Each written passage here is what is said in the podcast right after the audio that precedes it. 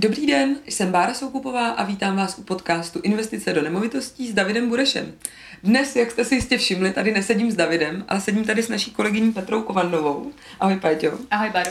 A, a Petra Kovandová je členkou týmu vyhledávání nemovitostí a konkrétně má na starosti dvě opravdu obsáhlé agendy. A jedna je komunikace s investory a nabízení uh, těch vlastně představování těch uh, investičních příležitostí těch bytů a celkovou komunikaci v průběhu toho procesu a druhá část je vlastně, že získává podklady, které se týkají těch bytů, které kupujeme. Budeme si o tom bavit dál. Investice do nemovitostí s Davidem Burešem. Tento podcast vám přináší společnost Bureš a partneři. Takže Péťo, vlastně já za sebe, když jsem v oddělení akvizici, tak podpisem smlouvy investora, já ti ho vždycky říkám, předávám, pošlu e-mail, představím vás virtuálně, aspoň po e-mailu, a ty si ho přebíráš. Tak jak probíhá ta komunikace tvoje s investory? Ano, je to přesně tak. Ve chvíli, kdy vy skončíte akvizici, podepíše se smlouva, tak s klientem navazuji vztah já. Probíhá to tak, že já si s ním píšu, posílám mu takzvaný náš investiční manuál, což je několik stránek, kde se snažíme jednoduše popsat jednotlivé procesy celého toho investování od začátku až do konce společně s kontakty na eh, kolegy z jednotlivých oddělení, protože jak nás je čím dál tím víc, tak aby aspoň ten investor byl uh, trošku v obraze, nebo ten dokument použil do budoucna, kdyby ho něco napadlo, nějaké kontakty. Spojuju se s ním a tam začíná naše v uvozovkách setkání, první, doplním nějaké dotazy, které případně ten klient má a tím v eh, chviličku se odmlčíme do doby, než já mu potom zase rozešlu investiční nemovi, příležitost, o tom možná ještě budeš uh, trošku mluvit a pak už začíná naše komunikace trošku obsáhlejší. Uh, já předpokládám, že o tom budeš mluvit spíš ty, protože já se tě ptám na ty otázky. Dobře. A to je ta další. Takže kolegové uh, Alča, se kterou jsme dělali uh, rozhovor a Petr najdou nemovitost. Mm-hmm. A co teda se, ono se i toho dost děje ještě než odešleš ten e-mail s tou investiční příležitostí. Přesně tak. Eh, to, že oni najdou nemovitost, vůbec neznamená, že ta nemovitost projde nějakými našimi filtry. Mm-hmm. Těch nemovitostí oni najdou často spoustu, ale projde jich opravdu malé procento mm. přes eh, ten náš filtr a podobně. Takže ve chvíli, kdy uh, Alče řekne ano, Petr udělá finanční analýzu, která je celkem podrobná, tak uh, rozesíláme investiční příležitost. Investiční příležitost je vždycky uh, název toho předmětu e-mailu a snažíme se tam eh, celkem stručně sepsat, o co se jedná. Takže mm. adresu, odkaz na inzerci, cenu, jaké budou případné další náklady, zdali bude nutná rekonstrukce, v jaké výši a podobně. Zároveň, jak je to veliký ten byt eh, a informace, které považujeme za důležité. Nicméně máme zkušenost, že eh, ne vždycky všichni si to přečtou, proto se snažíme dát tam co nejvíc informací, ale zároveň co nejméně informací. Mm-hmm. Takže mhm. pak se samozřejmě můžou klienti doptat, případně spousta těch dalších uh, informací je v samotné inzerci, na který, je odk- na který posílám také odkaz v tom e-mailu. Mm-hmm. Tenhle ten e-mail se odešle na investory a vyhrává ten, kdo zareaguje první. Já vím, že vy u akvizice říkáte, že mají reagovat hodně rychle, ale ono je to často rychlejší než hodně rychle. Pro... Co to znamená, tak jako pro představu? No, občas se mi ozve klient do několika minut a je pak, uh, uh, nebo je překvapen, že se ozývá už jako několikátý v řadě. Mm-hmm. U těch hodně zajímavých bytů je to opravdu v rámci minut. Mm-hmm. Možná ani to ne. Takže opravdu je třeba rychle jednat. Zároveň bych k tomuhle ale chtěla doplnit, že já vím, že, třeba, že sami říkáme, uh, že je to třeba rychle, ale v tu chvíli už je třeba, když bych mluvila za investora, mít v hlavě uh, to, že opravdu o ten byt stojím. Mm-hmm. Protože my si nemůžeme dovolit to, aby klient zareagoval, uh, že má zájem. Mm. My s touhle informací začali pracovat a on druhý den, což se nám bohužel stává a nechceme, aby se nám tohle stávalo, nám sdělí, že si to vlastně rozmyslel, protože vlastně se nad tím zamysleli, popovídali si s manželem, s manželkou a podobně. Hmm. Já to chápu, ale ve chvíli, kdy chci být investor, nemůžu do toho dávat pocity. Uh, já, je třeba tam ta důvěra v nás, uh, hmm. v tom, že my opravdu vybíráme ty byty, které i sami chceme mít ve svém portfoliu, protože si je potom bereme do zprávy, dále pronajímáme. Hmm Takže to je i v našem zájmu, aby ten byt byl kvalitní. To si řekla určitě moc důležitou věc. Já to taky takhle vždycky investorům říkám, že my bychom byli sami proti sobě, kdybychom nakoupili byt, který se nám pak bude špatně pronajímat. Přesně tak. A, a důležitá druhá věc, kterou bych ráda vypíchla z toho, co si řekla, to jsou ty emoce, protože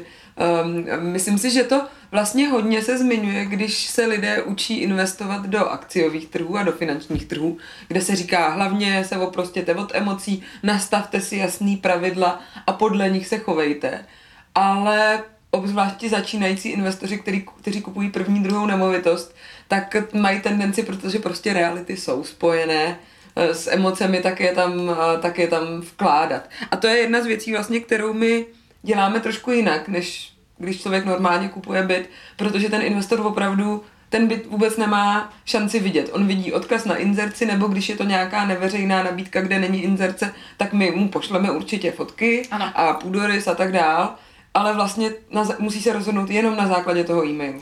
Přesně tak. Já naprosto rozumím tomu, že na rozdíl od nějakých akcí, což jsou nějaké občas virtuální papírky, je tohleto částka, nebo tu částku, kterou do toho ten investor vkládá, je mnohem vyšší, nebo může být mnohem vyšší.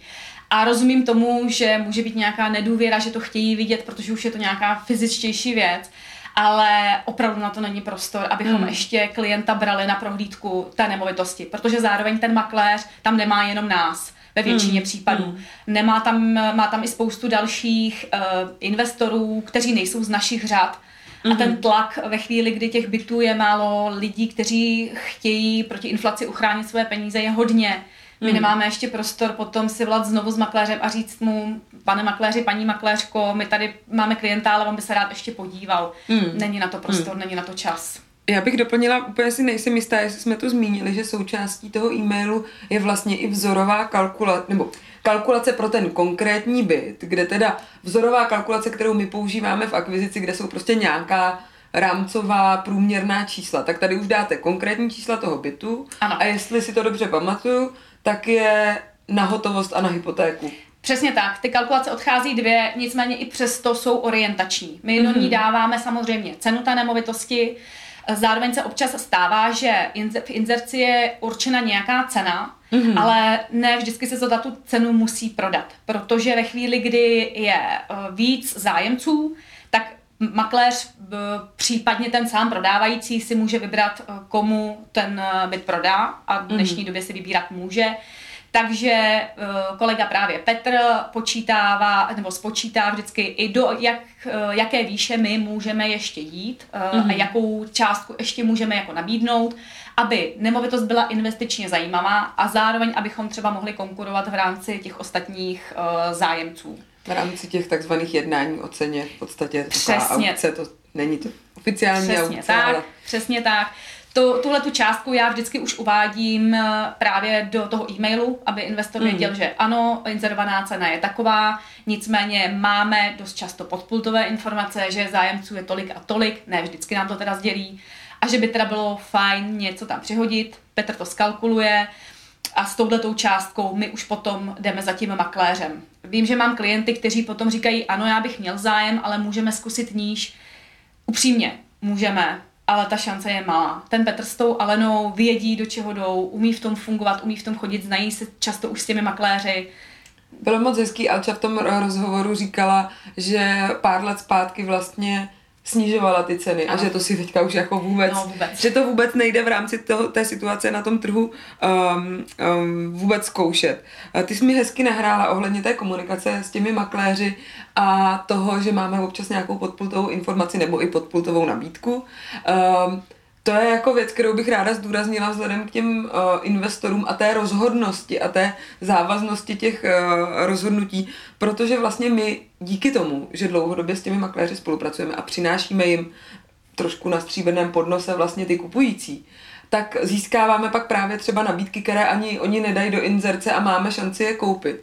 Ale pokud nám investor udělá to, že vlastně jako tu nabídku stáhne, tak my si to naše dobré jméno kazíme tímhle a vlastně při, pak přijdeme o tuhle tu výsadu, která je velkou devizou, myslím, naší. Já bych tomu jenom chtěla dodat, že máme třeba i makléře, kteří už nejsou vyloženě aktivními makléři, ale mají pořád kolem sebe nějaké portfolio klientů, se kterými kdysi spolupracovali. Mm. Takže když nějaký z jejich klientů, známých podobně přijde a řekne, já tady mám nějakou zajímavou nabídku, nemohla bys mi pomoct, nemohl bys mi pomoct s prodejem, tak on nebo ona už třeba případně rovnou volají Alče a říkají, mně už se to nechce inzerovat, já vím, jak fungujete, máme s vámi zkušenosti, víme, jak probíhá ten mm. proces jak funguje kdo z vás, takže pojďme to zkusit. Proto hmm. o tom můžeme mluvit o těch neveřejných nabídkách. Zároveň přesně jak si říkala ve chvíli, kdy my pak řekneme, jo, máme, ale vlastně pak nemáme, my, nebo já, když rozesílám ty investiční příležitosti, tak já si zapisuji i postupně klienty po pořadě, jak se mi ozývali.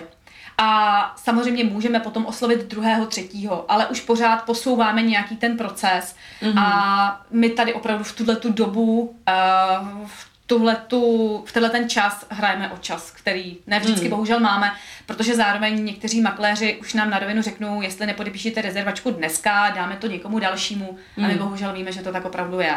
Hmm. Hmm. Uh, tak to jsme probrali docela dopodrobna tu úvodní část té komunikace s tím investorem a ty pak vlastně zastřešuješ ještě celý ten proces dál, takže ve chvíli, kdy teda řekne OK, uh, rezervujeme smlouvu, teda jdeme rezervovat nemovitost, tak co ty všechno řešíš s investorem a co řešíš s investorem v první fáze?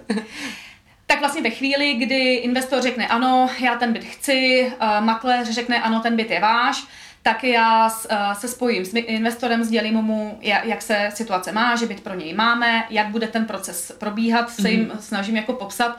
Zároveň vždycky pro dotazy jsem tu jako pro ně.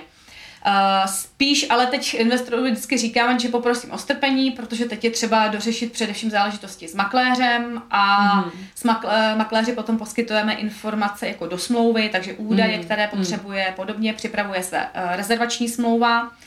Tu projdeme, jestli je v pořádku, jestli souhlasí údaje s LVčkem a podobně. Mm. A přistupujeme k podpisu té smlouvy.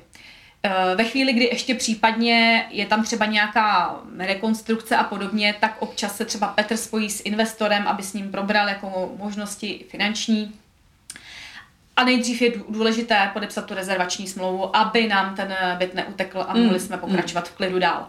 Ve chvíli, kdy máme podepsanou rezervační smlouvu, tak se na pozadí děje několik věcí a to, když investor eh, žádá o hypoteční úvěr, tak ho propojuji s kolegy, s Michalem a Rostou, kteří už se zase s tím eh, investorem spojí na úrovni toho financování. Mm-hmm. A zároveň já potom s, ve spolupráci s makléři vyžádávám důležité dokumenty, které potřebujeme na začátku. LVčko už bych vždycky měla mít. Eh, žádáme určitě bezdlužnost a tyhle ty základní dokumenty, aby jsme si zkontrolovali, že je to v pořádku, eh, co se týče nějakých převodů dluhů a podobně. A připravuje se kupní smlouva a smlouva o advokátní úschově. Mm-hmm. K tomu jsou potřeba zase nějaké údaje, uh, řešíme potom znění těch smluv, uh, což v čemž tam samozřejmě pomáhá advokátní kancelář, mm. respektive naše advokátka, která dělá revize těch smluv. A následně, nebo následně, a zase na pozadí toho já ještě komunikuji s makléřem ohledně dalších uh, obrovské spousty dokumentů k tomu bytu, od prohlášení vlastníka pod nějakou, po uh, nějaké vyučtování elektřiny a podobně, revize hmm. kotlů a tak dále. To jsou podklady, které se můžou zdát zdánlivě nedůležité, ale v budoucnu se můžou hodit. Zároveň například prohlášení vlastníka potřebujeme, abychom věděli, že ta informace o rozměrech těch bytů je opravdu správná.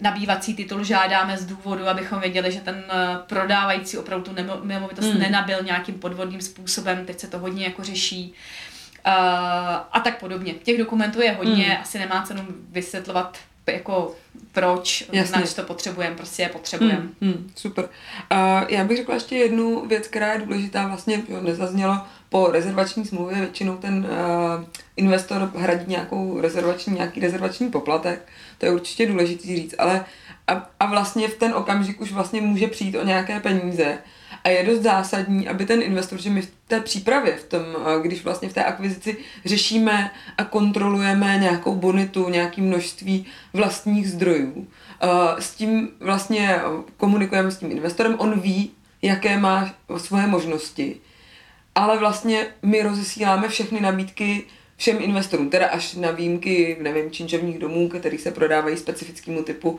investorů, kteří jsou fakt velcí a mají individuální přístup. Uh, chtěla bych zdůraznit, a ty určitě taky, aby si klienti dávali pozor na to, aby nereagovali na věci, na které bohužel třeba nedosáhnou. Určitě, my samozřejmě tu bonitu se snažíme propočítávat, ale zároveň nemáme křišťálovou kouli, abychom věděli, že se klientovi změnila nějaká životní situace. Narodilo se dítě, je tu nějaká výpověď, je tu cokoliv, nějaká změna, mm. na kterou, která je důležitá pro tu banku i pro nás samozřejmě může změnit tu bonitu, alespoň mm. třeba na čas, ale my to, pokud nám to ten klient neřekne, nebo to sám neví a nepracuje s tou informací, tak my to nevíme. Mm. A na, i v tomhle případě je třeba právě, aby ten investor sám přemýšlel o tom, nač uh, reaguje. Protože teď ta škála toho, kdy posíláme o 4 milionů, což bychom rádi, ale tolik toho není, až třeba po 7 milionů, tam mm. už je docela rozdíl. Mm. I v rámci toho, že je třeba po, přesně brát v úvahu, že je tam nějaký rezervační poplatek, který se hradí do, v rámci opravdu dnů od podpisu té rezervační smlouvy, až po to, že nemusí vycházet odhad mm-hmm. uh, různé možnosti. Takže je opravdu třeba v tomhle finančně přemýšlet. A to, co jsme zrovna nedávno opakovali v jednom podcastu s Davidem, že je potřeba si vlastně moci dovolit být investorem do, do nemovitostí, že to prostě bohužel není úplně pro každého, protože už se jedná o větší částky. Přesně tak. Uh, bavíme se o těch penězích. V jaký okamžik platí investor naší odměnu? Naši odměnu platí investor ve chvíli, kdy se podepíše buď smlouva o smlouvě budoucí kupní, a nebo kupní smlouva. Mm-hmm. Tak v tu chvíli potom eh, my dáváme zase eh, zprávu panu Burešovi, nejstaršímu, který připraví fakturu a hradí se právě ta naše provize. Takže i s tou je třeba počítat. Eh, Jsou to 2% skupní ceny plus DPH, abychom byli kompletní. Přesně tak. A i s tím je třeba počítat, že i na tuto tu naší odměnu je třeba nějaké ty finanční prostředky mít. Hmm, super. A na závěr se tě, Péťo, zeptám, co jsou takové nejčastější otázky a věci, se kterými se za tebou in, investoři jako vrací. Tak aby si mohla třeba ušetřit, když někdo z našich investorů vidí uh, podcast, tak třeba si ušetříš nějaký příští odpovídání na dotazy. Uh, určitě je tu často ten dotaz, jestli ten byt můžou vidět. Mm-hmm. Uh, já ten dotaz naprosto chápu ale ráda bych jenom řekla, že to opravdu často není v našich silách, aby ten investor se šel ještě podívat. Mm. Snažíme se ho třeba propojit s makléřem, aby si případně domluvil sám, jestli ten makléř bude ochotný, schopný tam klienta ještě provést. Případně samozřejmě je možné, my totiž děláme u těch bytů ještě inspekce technické, mm. o tom hmm. určitě Alča mluvila, tak je možné třeba před tou inspekcí nebo po ní se na ten byt podívat v rámci časových možností pana Rychnovského, který ten inspekce dělá. Nechceme zase v průběhu té inspekce, protože přece jenom pan Rychnovský tam chodí, potřebuje na to klid, takže nemůžeme tam, mm. aby tam bylo co ještě nějak víc lidí. A nebo samozřejmě, když se potom ten byt přebírá, což už je teda proces až na, na, na konci mé fáze, tak i tam se ten klient může jít určitě podívat. To neříkáme, ale to že ho, je nakoupeno. Přesně tak. Neříkáme, že ho tajíme ten byt před tím klientem, to vůbec ne, ale na tom začátku my musíme být opravdu rychlí. Hmm. Ta konkurence tady hmm. je. Super. Děkuji moc, Péťo. Taky ti děkuji. Dneska jsme si povídali o tom, jak probíhá komunikace s investorem v rámci vyhledání nemovitostí, jaké dokumenty od něj potřebujeme, jaké jsou nejčastější dotazy a na co je potřeba si při nákupu nemovitosti z hlediska investora, který s námi investuje, dát pozor.